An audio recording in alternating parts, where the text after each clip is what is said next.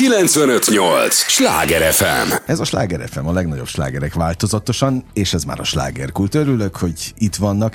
Élményekkel és értékekkel teli estét kívánok mindenkinek, hogy azt voltam, vagy szoktam volt mondani természetesen. Engem Esmiller Andrásnak hívnak, és még egyszer nagyon örülök annak, hogy itt vannak, és hát Luther Imrének is nagyon örülök, aki itt mosolyog velem szemben. Nem, egy, nem először ebben a műsorban, örülök, hogy visszajöttél. Mindig valami nagyon jó aktualitást hozol, amikor jössz. Szóval Örülök, hogy jöttél. Köszönöm szépen, köszöntöm a hallgatókat. Tudod, és tudják a hallgatók is, hogy ez az a műsor, amelyben a helyi élettel foglalkozó, de mindannyiunkat érdeklő és érintő témákat boncolgatjuk a helyi életre hatással bíró példaértékű emberekkel, ahogy azt én mindig elmondom a műsor elején. Azt is többször mondtam, hogy te azért jó régóta hatással vagy a helyi kulturális életre. A költői pozíciód mi voltod, küldetésed, inkább maradjunk ebben. Okán a, a kulturális téren betöltött szerepeid okán, és hát az előadó művészséged okán is. Hát de most már író is vagy egyébként. Hoztál egy, egy rendkívül szép kivitelezésű könyvet. Én, aki nagy könyv rajongó vagyok, és, és még benne is vagyok ebben a a könyves világban mindig megakad a szemem, hogyha szépet látok, és ez szép. És most ezt mindenféle puncsolás nélkül mondom. Ez tök nekem tök fontos, amit te mondasz, mert én tudom, tudom, hogy hány könyv fordult meg a kezed alatt, az olvasok én is szerzőként is. De nem, ez fontos, hogy az emberre milyen benyomást tesz egy könyv, és ez a könyv, ha szeretsz, ez szerintem is szép lett, nem elfogultságban mondom, hanem mert amikor az ember ránéz, van rajta egy gyönyörű a szerelem madara, a kék madár, igen, igen, igen, ami igen. akárhogy fordulsz, mindig vele szembenéz. Ezen nagyon sokat dolgoztak a kiadó, az Ateneum kiadó szakemberei, hogy ez olyan legyen, mint amilyennek, amilyennek megálmodtuk eredetileg. Ez, a, az a bizonyos boldogság kék madara, amit így emleg, van, pontosan. Néha így, így is emlegetnek. Zerg Zoltán, hogy micsoda madár, de hát ugye a német, német költészettől kezdve, mi Hölderlintől kezdve mindenkit fel lehetne sorolni, akinél ez megjelent. Abszolút, abszolút. Hát én meg egy teljesen más vonalon hallottam, nagyon persze természetesen a, a legendáktól is, de egy másik legendától Somlajostól. Ja. A, a, a rock zenében is ott volt a rockstárok között is a boldogság kék madara. A, ez most a, a fő aktualitás, így ami van, miatt érkeztél több dedikálás is volt a fővárosban, a legfontosabb ugye az a, a könyvhéten. Így van, a könyv, könyvhétet megelőzően ez pont Bálint napra, tehát Szerelmesek napjára, Valentin napra jött ki. Ha már Pláne. az a cím, hogy ha szeretsz, akkor No Man Stomen úgy hozzuk ki, hogy ez tényleg a, a szerelem meg a szeretet ünnepén, és az a Márai kultban volt egyébként az első kerületben, teltház előtt, de úgy teltház előtt, hogy két termet megtöltöttek a nézők, sok ember, sok vendég, aki az interjú alanyok között szerepel, vagy beszélgető partnerek között ott van, mint Hajdú Steve, Szent Györgyi Rómeó, Katos Attila, Bagi Iván, Beregi Péter, Juhász Anna, ott voltak velünk együtt a bemutatónál, ott volt Zalán Tibor, akinek ez egy verse ott van, hogy Kukorelli Endre, szóval hogy akikkel tudtunk beszélgetni az emberekkel, és aztán nagyon jó érzés volt, hogy három hónappal később, vagy négy hónappal később, szűk négy hónappal később az ünnepi könyvhéten egy két órás sávot megtöltött a dedikálásra várok sora, és az Atinon kiadónak, a, meg a Lírának a top listáján, az eladási top listáján a könyvhéten, ez a másodikként szerepelt ez egy, egy elég, elég jól sikerült. Szívből gratulálok ehhez is, volt. mert e, Ugye ma nem nincs könnyű helyzetben egyébként a, a könyves piac. Ez most költőként is ugyanúgy érvényes rád, ahogy most egyébként mennyivel másabb ez a, ez a szerzőség? Hát ugye nekem van... A... Most verses köteteket Igen, hoztál. igen, igen. Hát ott, nekem ott a Lételem tudom, című verses tudom. kötetem, ugye az, de a debüt kötetem, és most készül a másik, de most annyi sok felkérés van szerencsére a Ha Szeretsz című könyv kapcsán, hogy megvárjuk a kiadóval a, a jövő évet majd uh-huh. ennek a mhm. megjelenésével, meg van egy zenei album, ami készül, de hogy ez, ez a könyv, ez, ez abban más, és egyébként más minden interjú kötettől és verses kötettől is, igen. hogy ez se nem interjú kötet, se nem verses antológia vagy kötet, hanem a kettő együttes uh-huh.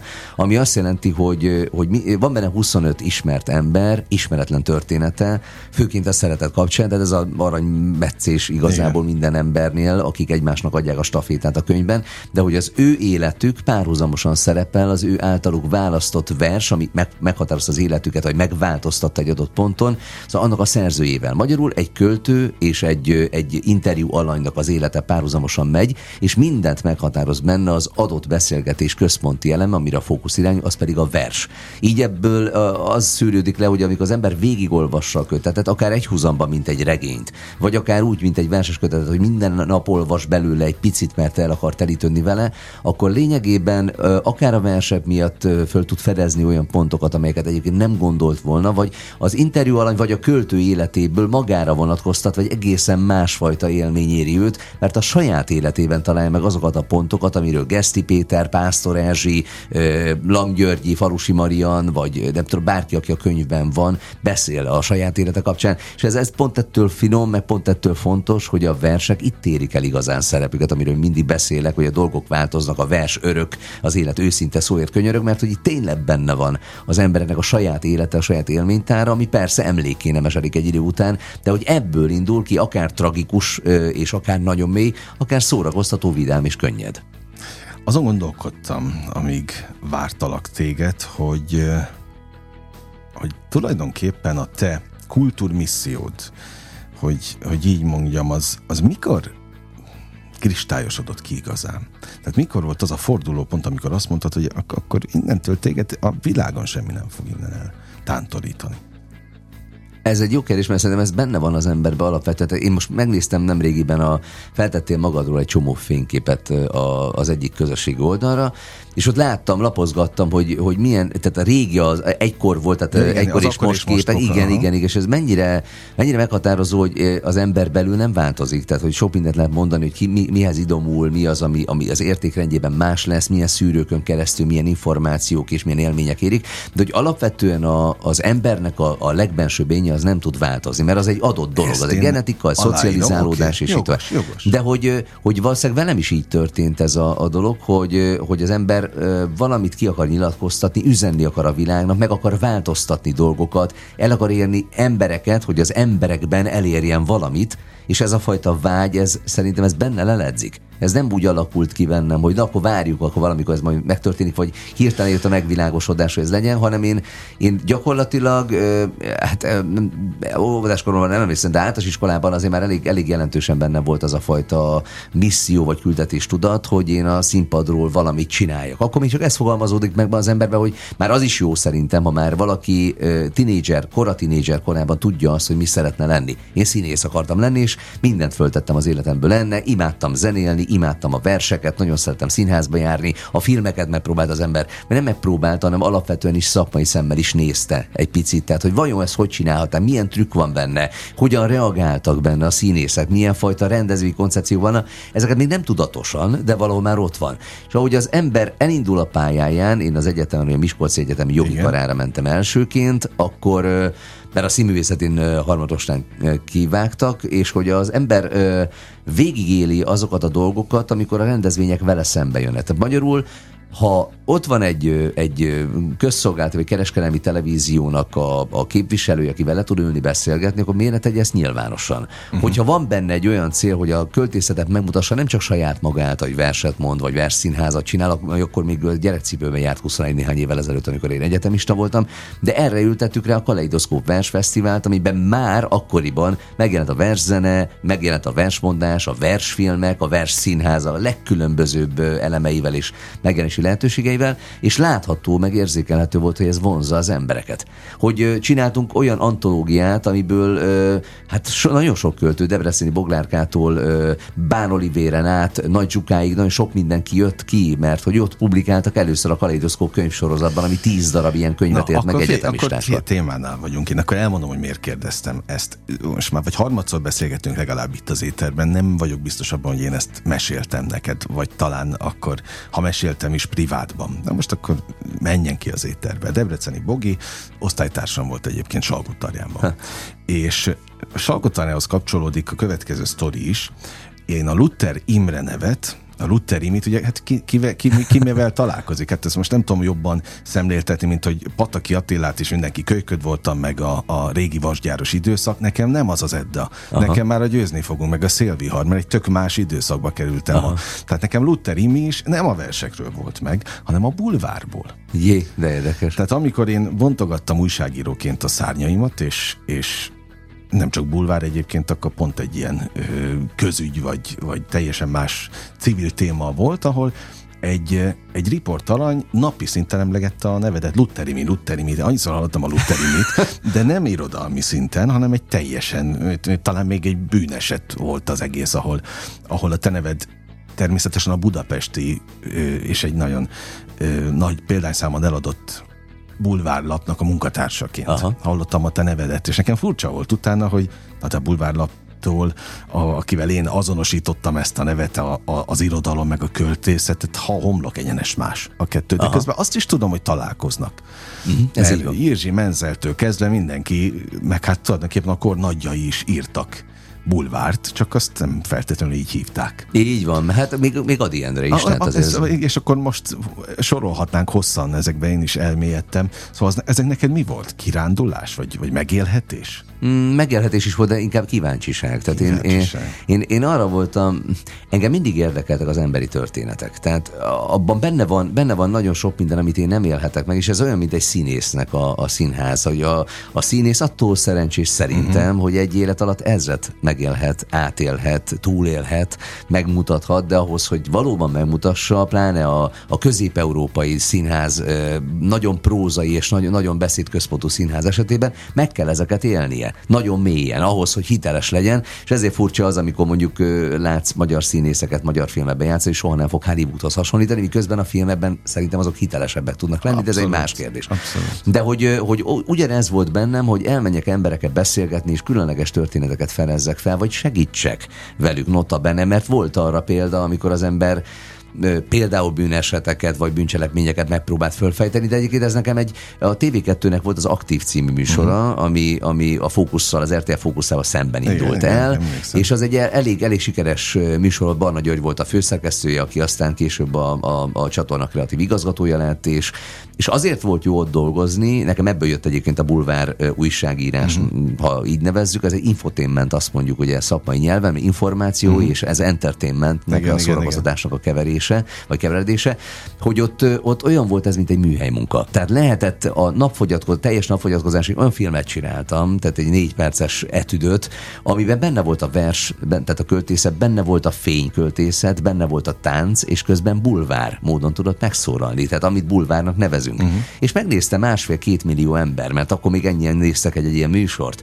És akkor én egy jó pontot kaptam tv hogy te jó ég, ezt, ezt, ezt többen nézték, mint a konkurens csatorna, konkurens műsorát, pedig hát vers volt benne. És ebből azért nekem jött értem, azért ilyen... Értem, értem, oké. Okay. Meg rengeteg olyan történet volt, amikor én ne tudtam segíteni embereknek, tehát az, hogy, hogy hogy alakult ki a Lánchíd, az egy dolog, az ember ezt jó pafa módon, még akár, akár jelmezekkel kis játékfilmszerűen megcsinálja, de amikor egy, egy darázs megcsíp egy, egy, egy, egy interjú alanynak a lányát, aki ebbe belehal, hal, mert a kórházban félrekezeli. Na most ezt azért nem kellene Na, nagyon ecsetelnem, hogy... Ott is egy ilyesmi volt, tehát ott is van. egy ilyen félrekezelt sztori volt, ahol szintén segítettél. Aha. Tehát én a segítő, a nagy budapesti menő újságíróként hallottam mindig a nevedet Csalgotarjánban. Aztán utána már egy tök más pozícióban találkoztunk, de hogy milyen az élet, ez csak ezért Igen, meséltem. de azért mondom, hogy sikerült, és segítettem is embereknek vele, Igen. és szerintem, ha van célja ennek, például a bulvár, nekem van olyan bulvárlap, ami nekem média partnerem uh-huh. például a sorok között című műsor kapcsán, mert értéket tud képviselni. Uh-huh. Tehát nem lehet azzal elválasztani, ez bulvár, és ez nem jó, ez meg fenkölt meg emelkedett, akkor ez az elit kultúra része, ilyen nincsen. A kultúra azért van, hogy minden ember megkapja részét belőle, és csak tálalás kérdése, azt lehet intelligens módon is érdekesen tálalni, Abszolút. hogy ez el tudja érni a tömegeket. Jogos. Ez a sláger FM, a legnagyobb slágerek változatosan, és ez továbbra is a slágerkult, amit hallgatnak. Luther Imrével beszélgetek, akit nagyon vártam, hogy jöjjön, mert épp azon gondolkodtam egyébként, amíg vártalak, hogy tulajdonképpen egy új műfajt hoztál ezzel a könyvvel, a Ha Szeret című könyvvel, mert ahogy el is mondtad, itt, itt ez nem egy interjúkötet, nem is egy verses kötet, annak ilyen nagyon speciális legyen, de inkább nevezzük úgy, hogy egy új műfaj. És én nagyon szeretem azt a fajta játékot itt azokkal a az alkotókkal, akiket estéről estére vendégül látok, és hogyha könyvet hoznak, akkor mindig van egy játékunk. Nyilvánvalóan te is csináltad már milliószor, hol nyitott ki a könyvet. Hm. Az mindig valami üzen. Lesz talán ez is lehet, hogy nem, de egy jó játék, hogy hol nyitom ki. Most kinyitom, aztán megnézzük, hogy mi az első gondolat, Rendben. ami szembe jön velem. 114. oldal, Szabados Ágnes. Na, pont. ha már a bulvárról beszéltünk. Igen, pont az övénél Engem nem ijeszt meg egy 600 oldalas regény, mondja, sőt, számomra izgalmas, hogy ennyi oldalon keresztül meg fog történni, mert így tovább lehetek együtt egy jó történettel. Na hát ez egy fontos... Ez egy jó üzenet, ez, ez egy, jó, jó message tőle. Ebből szóval mit tapasztalsz? Költői a kérdés. Olvasnak az emberek? Egyre többet? Tényleg? Az olvasás reneszánszát, pont Szabados Ági erre a jó Hallottam példa. Hallottam én is a példányszámokat, tehát hogy most valami ugrás van. É, igen, hát most az, ami történik a könyvpiacon, ez egy érdekes kérdés, hogy itt azt tudjuk, hogy a Libri csoportot megvásárolta egy gazdaság. Ez csak azért mondom, hogy ez nem, ez nem politika kérdése, hanem hogy könyv szakmailag ez mit jelent majd. Engem ez érdekel például. Uh-huh. Tehát, hogy két nagy csoport, lap, lapkiadói csoport van, nem lapkiadót mondok, könyvkiadói igen, csoport igen. van, a Libri és a Lira, és az Atineum kiadó, mely ezt a könyvet például kiadta, az, azt nem érinti ez, mert a Lira csoportnak igen, igen, a tagja. Igen. De alapvetően én azt látom, hogy a, a könyvolvasás az nem függ attól, hogy milyen kiadó áll mögötte. Uh-huh. Az lehet egy, lehet egy magánkiadás könyv is, hogyha vala, valami megérinti az emberek tömegét. Szabadossági, aki csinál egy csoportot is egyébként az egy közösségi média felületen, ott azért több tízezer ember foglalkozik azzal, hogy megmutassa, hogy egyébként abban az adott hónapban mit olvasott el, mert a kihívásnak a lényeg az, hogy 12 hónap alatt 12 könyvet el tudjanak olvasni, mondván, ha valaki azt mondja, hogy neki nincs ideje olvasni, az mennyire nem igaz. Uh-huh. Egyébként van, amikor igaz, mert nekem van, amikor nincs időm olvasni, de nem ugyanazt az életet élem, mint általában az emberek, nyilván abból kifolyólag, hogy ezer meg milliónyi dolgot csinálok, de hogy én azt látom, hogy az emberek kapaszkodnak a történetekbe, kapaszkodnak a, a, azokba a kapcsolatrendszerekbe, meg viszonyrendszerekbe, amiket a saját életükben nem feltétlenül találnak meg.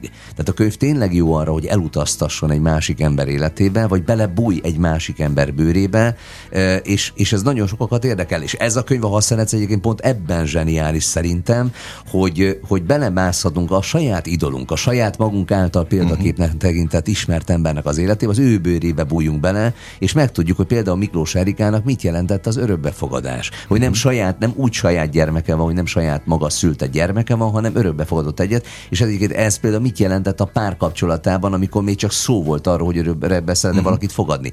De ugyanez a másik oldal, egy Kálid Artúrnak, aki szinte árván nőtt fel, vagy a gyerekkori abúzusnak a történéseit kellett, hogy megélje, ami a mai napig végig kíséri, hogy hogyan tudott ebből felnőni, ugyanez a staféta hogyan jelenik meg Bagi Ivánnál, de ha már humoristánál tartunk, akkor mondjuk Kovács András Péter kap, aki egyébként Kosztolányi Dezsőt hozza magával, ő mit gondol arról, hogy milyen az élet, mert hogy ő is humorista, és teljesen másképp gondolkodó és, és más, más értékrendet valló ember, mint mondjuk Bagi Iván, de ha már Kovács András Péter és Kosztolányinál tartottunk, akkor Jakubcsek Gabriella éppen hogy hozza oda Kosztolányit, aki Máté Gábor révén vetődik bele, mert hogy Máté Aha. Gábor próbálta földolgozni Kosztolányit, de ahhoz, hogy földolgozza, bele kellett, hogy bújjon az életébe, és ha már itt tartunk, hogyha annyira belebújik valaki egy másiknak az életébe, és azt az életet éli, akkor hogyan ez Kosztolányi Dezső né Jakubcsek Gabriellából, miközben hazahordozza sok ember elképesztően mély és nagyon tragikus hogyne, sztoriát, hogyne, hogyne. amit nem tud letenni a tévéstúdió kapujában, hanem haza kell vigyen.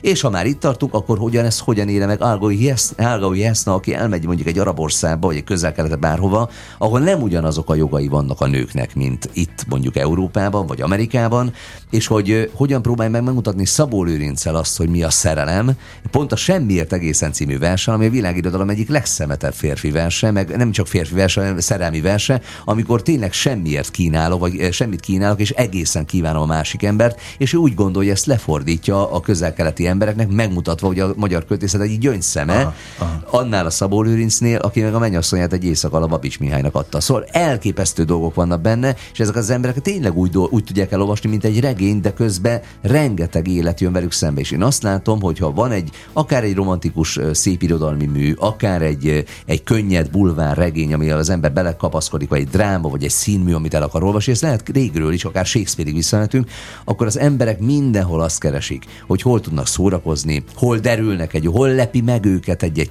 története, egy, egy, egy olyan sztori, amely velük uh-huh. egyébként nem történt, vagy hol lelhetnek a saját életükre rá, amikor azt tudják mondani, hogy te jó ég, én azt gondoltam, és a versek is ebben zseniálisak, én azt gondoltam, hogy ez csak velem történt meg. És nem kell, hogy öngyilkos lesz, legyek, nem kell, hogy felvágjam az ereimet, nem kell, hogy elbújdossak, vagy elzárjam a világot magamtól, mert igenis más is volt ebben a helyzetben, más is ki tudott mászni belőle, és milyen jó költők, az írók, vagy az idoljaink mindezeket meg tudták fogalmazni, és el tudták nekünk mondani.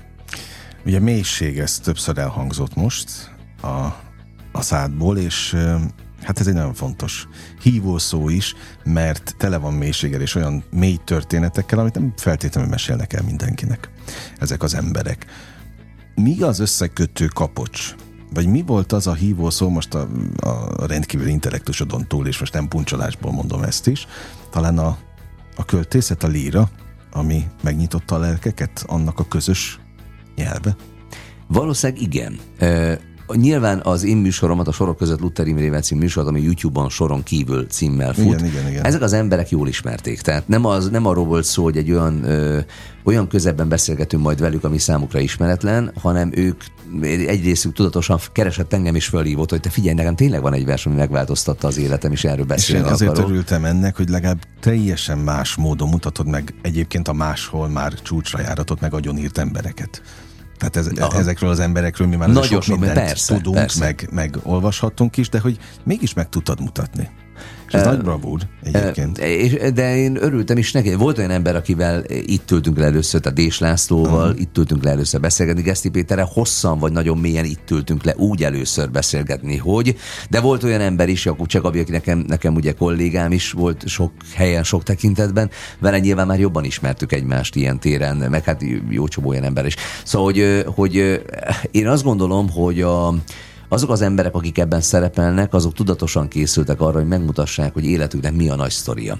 És van, hogy ennek két olvasata van, tehát ha már Gesztit meg a Dés Lászlót emlegettem, ők mind a ketten elmondják a másikkal való megismerkedésük sztoriát is, és hogy a vers mikor és mely ponton szökik bele az mm-hmm. életükbe, az azért lesz jelentős, mert hogy te mondtad, sok mindent tudunk, vagy gondolunk ezekre az emberek, hogy tudunk róluk, de az biztosan nem, hogy Shakespeare milyen módon volt hatással Dés Lászlóra, hogy ez egyébként mondjuk a pályáját, vagy az ő személyiségét és a magán életét uh-huh. határozta meg, de hogy Geszti Péternél mondjuk Szergei Jeszenyinnek az egyik verse hogyan, hogyan mutatta meg azt, hogy a vers mennyire életszerű, és hogy ezzel hogyan lehet hódítani egy olyan hölgy szívét, akinek nagyon fontos volt egy metró megállóban, és mennyire járt sikerrel, itt a versnek a szövete, meg a tartalma a lényeg, mert egyáltalán nem biztos, hogy ez az élmény megérinti, akkor utána ugyanúgy folytatja a pályáját, hogyha elkezd dalszövegek mellett nagyon fontos prózákat, eszéket, tárc tárcákat, vagy, vagy glosszákat, vagy verseket írni, és hogy mondjuk megalakul-e belőle az a fajta jazz meg az, amit ismerünk, vagy a repülők, amit ismerünk, vagy a dzsungelkönyve megszületik, megszületik olyan módon, vagy a déssel való találkozások olyan dolog lesz amit a Víg Színház tényleg engedélyez a későbbiek uh-huh. folyamán.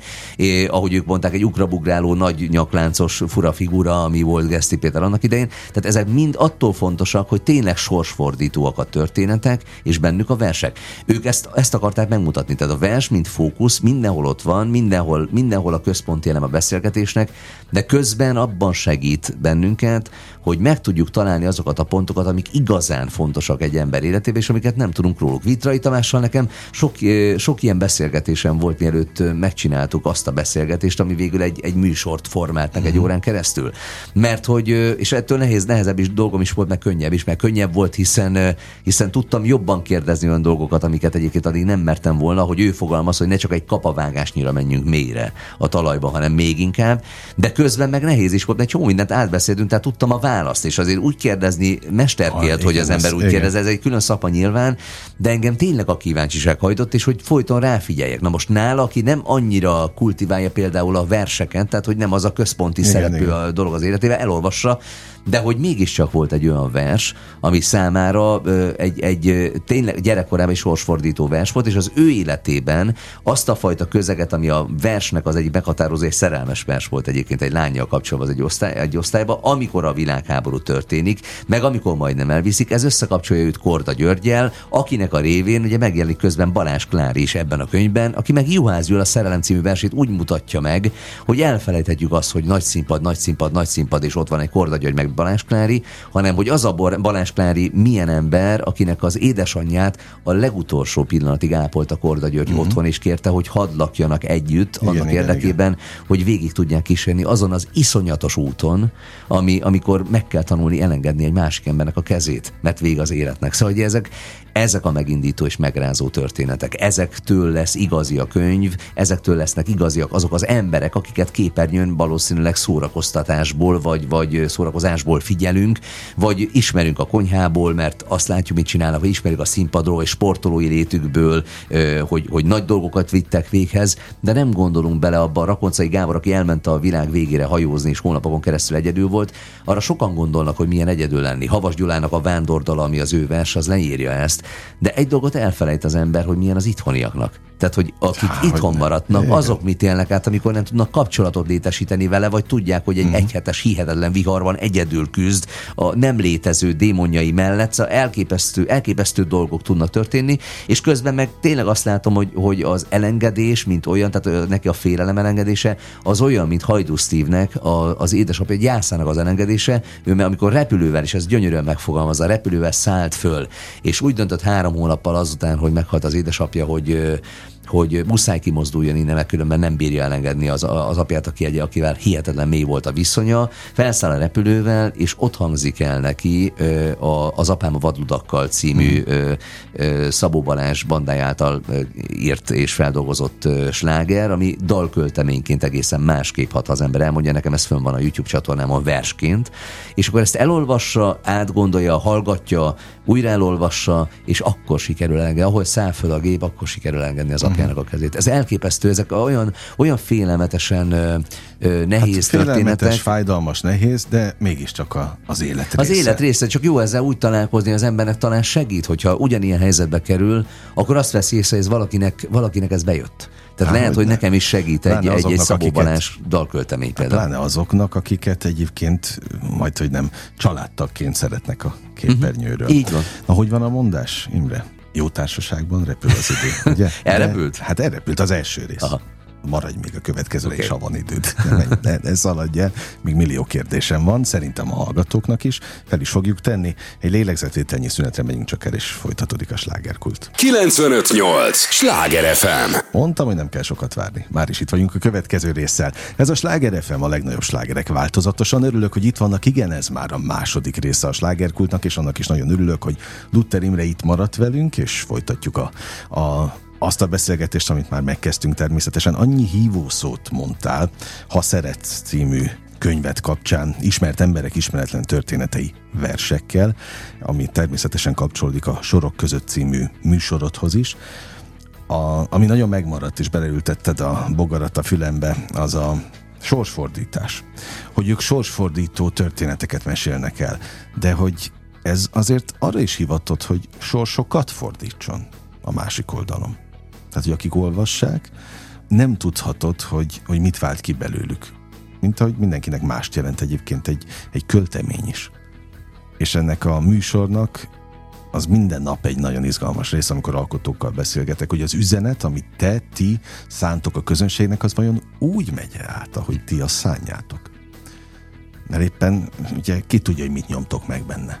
Ez egy nagyon, én, én találkoztam már ezzel is, azzal is, nekem van egy olyan hölgy, aki hát ides tovább most már nagyjából három éve, tehát pandémia után rögtön, két és fél éve, az első rendezvényeken folyamatosan ott volt, ami, ami, ami velem kapcsolatos volt, és azóta is szinte kivétel nélkül minden alkalommal ott van, és aztán nyilván egy idő után az embert elkezdi érdekelni, hogy, hogy miért. És itt jön a sorsfordító történet, ami a másik oldalnak az olvasata, vagy az ő részéről történik meg, és kiderült, hogy az ő férje meghalt négy, négy és fél, öt évvel ezelőtt, és aztán egy nagyjából jó egy évvel ráismerkedett meg a gyermekei révén, tehát a gyerekei uh-huh. hozták be az én verseimet, meg az én általam előadott uh-huh. verseket, majd utána beszélgetéseket, amikor a sorok között zajlanak, és és ő abban a fázisban volt, hogy véget akart vetni az életének. Aha. És őt ez mozdította ki.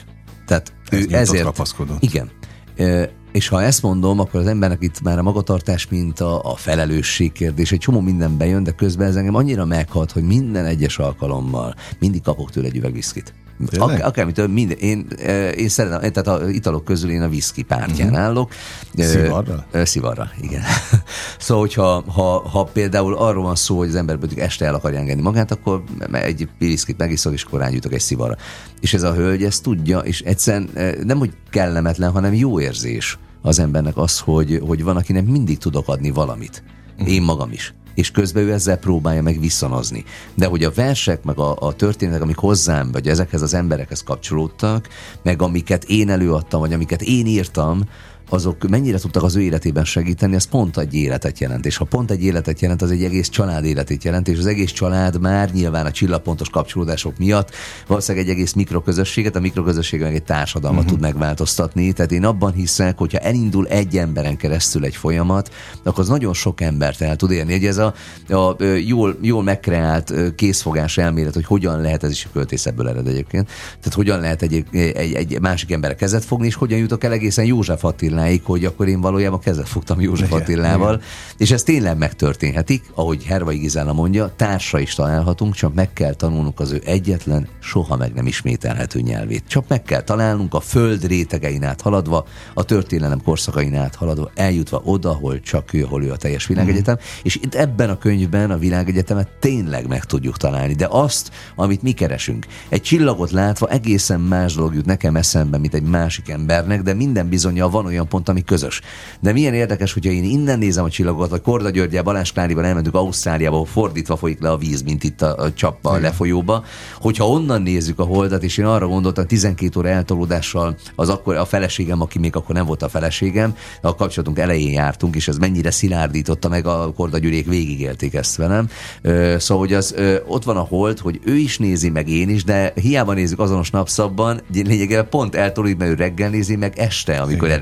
Előbukkan a hold, de mind a ketten a másik oldalról, hogy ezek milyen hihetetlen kapcsolódási pontok tudnak lenni, és én ebben hiszek, tehát hogy, hogy, hogy azok a történetek, amik más emberek életében a hétköznapokban előbújnak, azok ugyanilyen fontosak. Egyetlen különbség van a, az idolok és ők köztük, ezek ismert emberek, és ezek uh-huh. sokaknak tudnak segíteni, de minden ember a saját történetével hozzárakja azt a világot, ami az ő világa. Abszolút, és ez épp olyan abszolút. fontos. A költők meg abban különböznek, pedig ugyanolyan életet élnek, mint mi. Hát én magam is ugyanolyan életet élek, olyan szempontból, hogy én is fölkelek reggel és lefekszem este, és ami közötte történik, az pont olyan, mint a születés és az elmúlás között. Tehát, minden van benne, az ember lehet józan, lehet részeg, lehet szerelmes, lehet boldogtalan, bármi lehet, dühös, bármi, és közben ezek az emberek meg, meg tudják fogalmazni. És azzal, hogy megfogalmazzák, akár sok száz év távlatából képesek egyébként utat mutatni az embereknek, akkor is, amikor valami nehéz, és ki kell, hogy mozdítson, és akkor is, amikor nem tudom megfogalmazni a saját problémámat, vagy saját örömömet, és hirtelen rátalálok arra, hogy ezzel már más is találkozott, és megfogalmazza helyettem, és helyettem beszél akkor is a vers, ha nem engedik, vagy nem tudnék magamtól, vagy nem mernék, mert félnék megszólalni. Millió témát fogok még érinteni, mert azért te tényleg rendkívül sokszínű vagy univerzális. Ide egy. De abszolút, abszolút ezt azoknak a hallgatóknak mondom elsősorban, akik esetleg most kapcsoltak volna be a műsorba, hogy a Ha szeretsz ki című könyvet kapcsán beszélgetünk, de hát millió más aktualitás is van természetesen. Volt több exkluzív dedikálás itt a fővárosban, a vételkörzetünkben, és a vételkörzethez kapcsolatban mindjárt kérdezni fogok mást is. Egyetlen egy kérdés még ehhez a könyvhöz uh-huh. kapcsolatban, aztán majd kinyitom megint valahol. Okay. A címéhez. Szeretünk? Szeretünk még szeretni? Igen, szerintem a világot a szeretet és a szerelem mozgatja. Még mindig. Még mindig. Okay. Hogyha ezt valaki, valaki ezt tagadja, akkor az hazudik, vagy vagy azért, mert könnyebb így, vagy azért, nem akarja saját magának, vagy másnak bevallani, de, de én azt gondolom, hogy a, a szülői kapcsolat, tehát a, én és a szüleim, nagyszüleim közötti kapcsolat, a gyerekekkel, tehát az én általam nevelt, vagy az én általam, vagy belőlem született gyerekkel való kapcsolat, a szerelmemmel, az élettársammal, a, a feleségemmel, férjel, bárkivel való kapcsolat, az mindent felülír. Nincs az a fajta munkaviszony, nincs az a fajta pénzügyi probléma, nincs az a fajta szenvedély, ami fölül tudna kerekedni, mm. ugyanis mindenki, tehát butaság az, hogy másokért cselekszünk, nem, magunkért cselekszünk, azért, hogy saját boldogság pontjai, pontjainkat fölfedezzük, és megtanuljuk hasznosítani, vagy jól használni őket, vagy fölfedezni újra és újra, ami, ami megint csak boldogság hormonokkal tölt el bennünket, de közben nyilván ez másokra lesz kihatással, meg mások miatt leszünk boldogok. Tehát mi azt keresünk, hogy okay. mi magunk másokból hogyan tudunk felépülni, és ez mind-mind-mind a szeretet kérdéséhez kapcsolódik, de például ami a Ha szeret című könyvben megfogalmazódik ezernyi történetben, 25 emberen keresztül, 50 versen át, 25 másik költő, vagy 50 másik költővel, ez e, ez mind csak egy szelete a világnak, meg az azt látni, hogy mint a szivárvány annyi színben tud tündökölni minden, ami ebben benne van, de hogy a szivárványok melyik ágára és milyen elágazására ülünk fel, hogy két ág az a szivárvány, és végig tudunk-e rajta röppenni, az mind a mi életünktől, a mi életfelfogásunktól és hozzáállásunktól függ, és igen, lehet rosszul is szeretni, de annak is megvan a története, és azt is le lehet érni, és abból is lehet tanulni, nem csak nekünk, hanem másoktól is, és közben ez is viszi előre a dolgokat, mert egy idő után még a komisz dolgok is szépé nem esednek, tehát az ember nem úgy emlékszik vissza 15-20-30 év múlva egy kapcsolatra, vagy egy, egy belebukásra, mint ahogy annak idején beledöglött, és jó akkor, amikor, amikor én nem tudom, arra gondolok, egy éjszakát az ember végig tud saját magába borozni, hogy te jó Isten, most belehalok valamibe, és már akkor tudtam, hogy ez majd tíz év múlva mennyivel könnyebb lesz. Há, hogy, és átértékelődik, pláne akkor az ember rátalál az igazira, vagy rátalál az igazi szeretetre a családjában, vagy vissza tud kanyarodni ahhoz, mert összezördülések, konfliktuspontok, kisebb-nagyobb tragédiák mindig vannak az életben, de hogy mi hogyan kezeljük, az csak rajtunk múlik, és hogy ezt tudjuk észszel is, nem csak szívvel kezelni, akkor fölfogjuk azt, hogy szeretet mitől tud több, több lenni, mint egyébként bármelyik hétköznapi dolog, amit művelünk. Olyan szépen fogalmazol egyébként neked, ez, ez jön, vagy, vagy ez a sok-sok olvasás, amit, amit végigéltél az elmúlt évtizedekben, vagy amin végig eh, rágtad magad, az, az mind-mind formált? Szerintem igen. Hogy volt egy nagyon jó adap, alap, amire építkeztél. Arra vagyok kíváncsi elsősorban, és a hallgatókat képviselve természetesen, hogy valóban formálnak-e a könyvek? Vagy ez egy tévhit? Nem, szerintem a, nagy, nagyon, a, nagyon formálnak. Szóhasználatunkat, a választékosságunkat formálhatja. Ne, szókincset is, rám, hogy a verset olvasok, akkor rám nagyon sok Konkrétan gyerekek kérdezték ezt tőlem, úgyhogy most nekik, a, okay. nekik szállítjuk a választ. Is. Világos. Szerintem igen. Még egy képregény is hat az emberre. Vizuálisan is, történet kialakítás szempontjából, perspektíva szempontjából, mit hogyan képzelünk el a világból, kreativitás szempontjából, uh-huh. szókincs, de főként érzelem, meg tapasztalat, meg tudás szempontjából. Nem a lexikális tudásra gondolok elsősorban, hanem arra, hogy az ember, hogyha körülnéz a világban, akkor lát folyamatokat, rá tud világítani egy jó könyv, egy jó vers, egy jó képregény, egy jó rajzolat, bármi, arra, hogy milyen fajta ok-okozati összefüggések uh-huh. vannak dolgok és történések között, hogy abban nekem van ez szerepem, vagy fölöttem zajlanak események. Szerintem engem, de én azt arról tudok beszélni, engem formált-e, arról, hogy mást formál-e, abban csak hinni én tudok. most kíváncsi. De abban hinni tudok pont azért, mert hogy engem igen.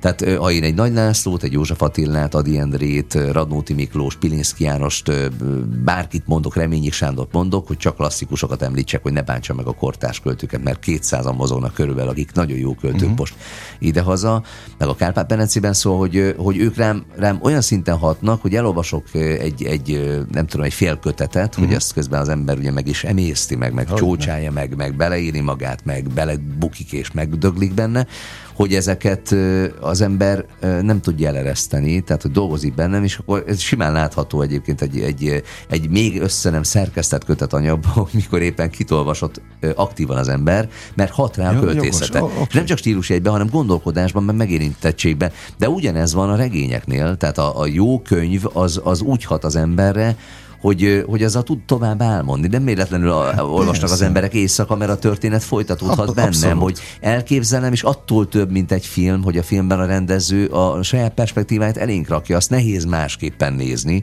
de egy könyvnél nekem kell elképzelni, hogy mi történik, és ha veszem a fáradtságot és a fáradtságot, hát idézem az időt, merem rászánni, hogy engem elrepítsenek egy teljesen más világba, akkor előttem és az én lelkiállapotommal, az én múltbeli béli dolgaimmal és az én jövőképemmel fog megtörténni egy adott történet, és nem feltétlen csak úgy, hogy a, a szerző megírta, mert ez hát a szép, hogy elengedi. Hát abszolút, elengedi, és akkor az az én történetem válik. Azért fontos erről beszélnünk. Milliószor megkapom a kérdést, miért olvassunk. Fiatalok, idősek, tényleg mindenfajta életkorban, és akkor mindig azt mondom, hogy tartsd frissen a szellemedet. Uh-huh. Hát észrevétlenül, hogy tanulsz. Tehát nem tudatosan, hanem csak olvas, aztán az így is úgy is formál. De hogy jó irányba visz, az, az biztos. Ez a Sláger FM, a legnagyobb slágerek változatosan, természetesen, és a slágerkultot hallgatják. Luther Imrével beszélgetek, no, akkor még egyszer a játék. Jó, kinyitom valahol a könyvet, okay. még egyszer mondom, ha szeretsz, ez a címe, amelynek kapcsolatban beszélgetünk, egy rendkívül szép kivitelezésű kötet, és hát azt megbeszéltük, hogy természetesen már nem hogy formabontó, stílus teremtő is. 268. oldalnál nyitottam ki Rakoncai Gábor. Oh. Tök véletlenül. Ha pedig a párkapcsolatra gondolsz, az nem egyszerű. Ez teljes embert kíván, és nem lehet hobbi szinten űzni, mint amikor évvégén két hétre elutazunk valahova. No, tehát a szerelem, ha hmm. már, ha szeretsz a, a címe, az nem egy hobbi. Hát az nem Főleg, egy ha hobbi. valaki hosszú távra tervez meg, meg tényleg megtalálja a társát. Hogyan zajlik egy ilyen író-olvasó találkozó, amikor kiülsz, azt mondtad, hogy ott két órán keresztül tömött sorokban vártak a, arra az emberek, hogy, és akkor erre vagyok kíváncsi, hogy mi történik ott. Mennyi időt tudnak veled ott egy-egy ilyen dedikáláson beszélgetni? Addig, amíg aláírod? Öm, Vagy de azt, én hosszan is tudok írni. Ja. Okay.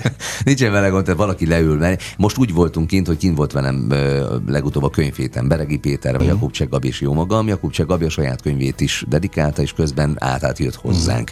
És ott leültek emberek, és tudtunk beszélgetni, de egyébként más, mert nyilván más egy férfi, vagy más, amikor mondjuk Gubás Gabi, vagy Törőcsik Franciska ül emeli, megint más, mint hogy Svábi András. Tehát ezek mind más, más, uh-huh. más jelleggel öltenek, és másképp kezdünk el beszélgetni. De az én azt gondolom, hogy ez kézenfekvő, hogy akik oda jönnek, azok kíváncsiak, de másképp kíváncsiak. Tehát van, van olyan ember, aki fél kérdezni. És volt fiatal, tehát nagyon fiatal, 16-17 éves fiatalok is jöttek oda, és hozták a kinyomtatott fotón, vittem dedikált képeslapot, ami egy irodalmi képeslap volt, aminek a hátulján volt egy vers, ami majd a következő kötetemben lesz benne, a Lyukas emlékeimmel című vers, és hogy ezt tudtam úgy adni nekik a könyv mellé, hogy akinek esetleg valamelyik könyvem már megvolt, de azt elhozta dedi- dedikálni, akkor legalább valami újdonságot Igen, én is igen, tudják igen. nekik adni, és másképp beszélgetnek, tehát hogy felkészülve jönnek oda, mert vannak konkrét kérdéseik.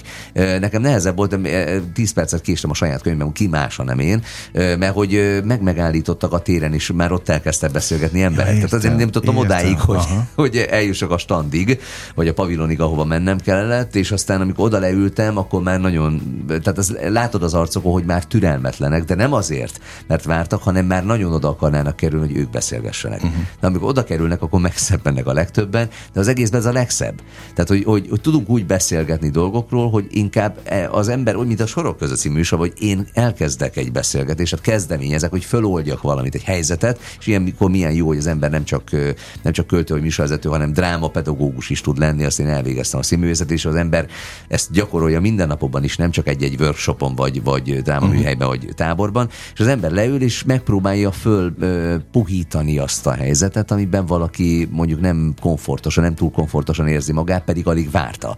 És amikor ez megtörténik, nálam nem volt az, hogy egy hölgy volt, aki, aki olyan mennyiségű könyvet vett, hogy tényleg azt mondtam, hogy üljön le, de a többieknek is mondtuk, de nem ültek le, mert álltak. És akkor az ember úgy érzi magát, hogy ő is hagyáljon már föl, hogy ne legyen az, hogy, hogy aláfölé rendeltségű Világos, viszonyt alakít ki, világos. benne ne legyen kellemetlen, de hogy, hogy alapvetően inkább állva beszélgettünk emberek, és ez nagyjából egy-két percet jelentett, mert mondom még egyszer, két óra hosszát, Jó, azt erre ezzel a idő. sorral, igen. Világos. De jó érzés volt, mert mellettem Bereményi Géza és Piró György dedikált az egyik oldalon, szóval meg Jakub Csekabi a másik oldalon, és nagyjából azért azt lehetett érzékelni, hogy, a, hogy tudunk akkor a tömeget megmozgatni, mint amely, amekkorát mondjuk egy Bereményi, aki azért hát néhány évtizeddel előttem jár, és ami életművet megalkotott, megalkotott az megkérdőjelezhetetlenül több embert ért már el, mint én, remélhetőleg majd nekem is lesz rá lehetőségem, de hogy, hogy az embernek vannak olyan céljai, hogy minél több embert elér, és nem azért, hogy rajongjanak érte, hanem azért, hogyha alkotó ember vagyok, ha nem éri el az embereket, akkor minek csinálom? Nem az Hát, asztal jogos, fióknak. Persze, nyilván jó érzés nekem kiírni magamból dolgokat, meg megbeszélni másokkal dolgokat, de azért csinálom, hogy másoknak örömet okozzak.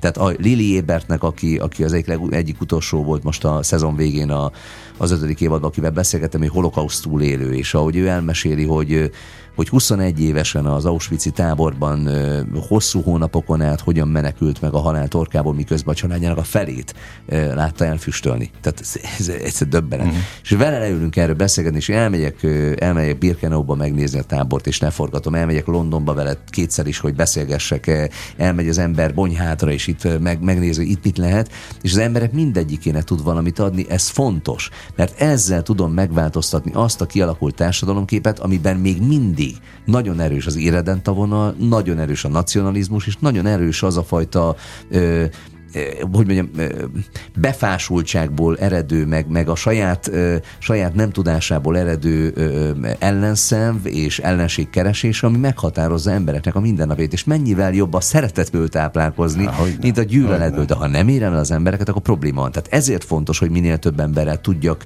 beszélni, minden, minél több ez eljusson egy műsor, vagy eljusson egy, egy vers, vagy egy haszeret című könyv, mhm. mert ha ebből föllapozza, vagy az én versenyem a lételemből, a kötetemből elolvassa, akkor talán megrezdül egy olyan szál benne, amire rezonálni tud egy másik ember, és nem abból fog felállni, hogy na akkor is csapom az asztalt, és azt mondom, hogy igen, dögölj meg te, hanem azt mondom, hogy, hogy figyelj, gondolkodjunk együtt közösen, hogy a párbeszéd az előre visz, a véleménykülönbségek azok nem hátráltató tényezők, hanem megfontolandó dolgok, ami, amitől mindig előrébb hmm. ment a világ, és nem hátrébb. Hogy nem egyszínű, hanem sokszínű az emberiség, mert nagy az Isten állatkertje, és attól szép, és attól gazdag, hogy mindannyian mások Milyen vagyunk benne. Mint így van, mint egy, mint egy nem, nem egységes búzatábla, hanem rengeteg vadvirággal termett mező. Tehát, hogy ezért szép az egész, és ha ez eljut az emberekhez, akkor értem el a célomat. Milyen szép végszó a könyv témájához. Hát nagyon hálás interjú alany vagy egyébként, főleg a kezdő riportereknek, mert megnyomsz egy, vagy megnyomunk egy gombot, és mondod, mondod, mondod. De ilyen hosszú, hosszú órákig tartó portrékat, meg, meg mély beszélgetéseket lehetne egyébként itt az éterben is most már befejezem, mert ha még egyet kérdezek, véget ér a műsor, pár percünk marad. És a, de... a hallgatók is azt mondják, hagyd már abba, hagyd nem, már abba. biztos, hogy nem mondják. Viszont a Bújtor Filmfesztivált azért szeretném még a végén szóba hozni, mert amikor megérkeztél, egyből kérdeztem, hogy akkor lesz, beszélünk erről, és mondtad, hogy hát nem lesz idén.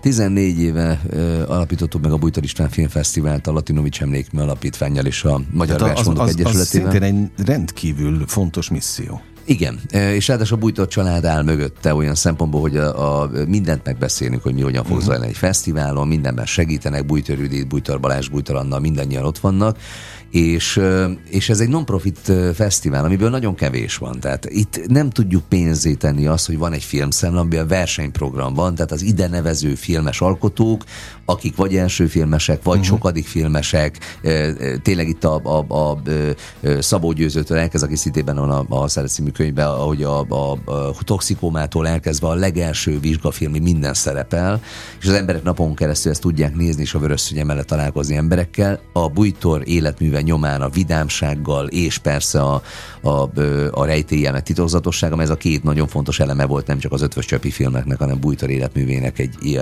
jelentős szeletének is. Szóval hogy ezt úgy próbáltuk megvalósítani, hogy, hogy ebből pénz nincs ingyenesek a koncertek, a színházi eladások, minden.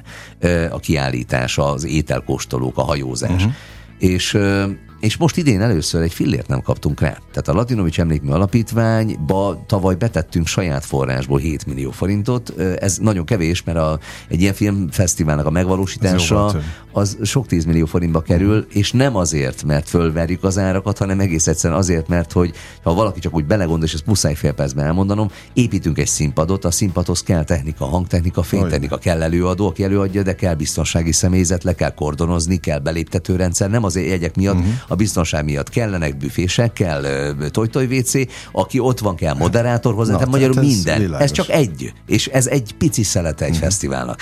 Ez nagyon sok pénzbe kerül, és mi egy fillért nem kaptunk rá. Pedig én azt gondolom, hogyha valami, valamiből az emberek táplálkozni, merítkeznie kell, és amiben az identitását hordozza, az a kultúra meg a kulturáltság. És ha erre nincsen pénz, ugye mit mondott Churchill, amikor háborúztak, a második világháború javában zajlott, amikor ar- arról volt szó, hogy hát akkor milyen forrásokat vonjunk el a központi költségvetésből, Nagy-Britannia esetében, és azt mondta, hogy a kultúrából egy fillért se. Mert miért háborúzunk, hogyha saját kultúránkat nem tudjuk megvédeni, hanem azért háborúzunk. És én ma azt látom, azt látom sajnos, hogy a kultúrára nagyon nagyon kevés, és egyre kevesebb pénz jut, és ha az ilyen filmfesztivál megakad egy évre, az egy, az egy nagyon komoly visszavetés, ha két évre, az már majdnem bukás. Majdnem mindent újra kell építeni. És sajnos most az a helyzet, most így jelentjük be gyakorlatilag, és, és értesítünk nyilván mindenkit azáltal, hogy hogy, hogy az ember műsorokban, meg, meg felületeken közli, hogy nem lesz idén mhm. István Filmfesztivál, hát és nem bízom benne, hogy, hogy nem, nem így fogjuk folytatni, mert ha így folytatjuk, akkor sok minden más lesz ebben az mhm. országban.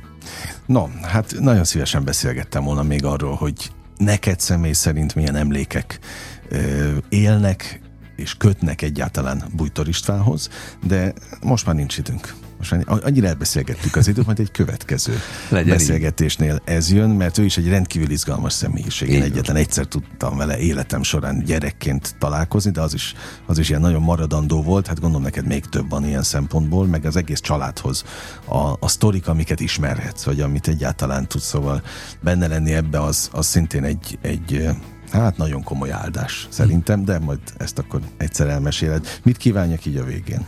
Sok ö, kíváncsi szemet a Ha Szeret című Na de az van, erről is akartam beszélni, hát most már nincs idő, de hogy ö, és esküszöm, hogy nem puncsolás, nem azért ülünk itt ebben a műsorban, de hogy én nem tudok úgy senkivel beszélgetni, hogy bárki rosszat mondana rólad, olyan szintű tiszteletövez, valószínűleg a misszió miatt egyébként meg hát nyilván a személyiséged miatt is, de hogy talán te vagy az egyetlen, akiről még nem is hallottam rosszat a szakmából. Ezt tudod, miért jó hallani, és ez csak tíz másodpercben, mert én ezt tőlük érzem, tehát a felé már igen, hogy de, de nagyon sok embertől megvan. meg nem. Tehát, hogy a szakmában, pont a, a médiában jelenlévő és dolgozó emberek, azok azért, mert én is dolgoztam nagyon hosszú ideig Aha. a médiában, nem mindig ugyanez jön vissza, nem mindig ezt érzem. De, de így jó a világ, mindig vannak kihívások, meg challenge és ez így jó. Így Bízunk legyen. ebben. Köszönöm az időt, hogy Köszönöm, és köszönöm a hallgatóknak a türelmet. Luther Imrével beszélgettem, kedves hallgatóink. Most ugyan bezárjuk a slágerkult kapuját, de holnap ugyanebben az időpontban ugyanitt újra kinyitjuk Imre oldalát, tessenek követni a, a, az aktuális programokat, meg találkozzanak vele az újabb írólvasó találkozókon. Holnap pedig várok ismételten mindenkit. Élményekkel és értékekkel teli perceket, órákat kívánok mindenkinek az elkövetkezendő időszakhoz is. Engem Esmiller Andrásnak hívnak, vigyázzanak magukra. 958! Sláger FM!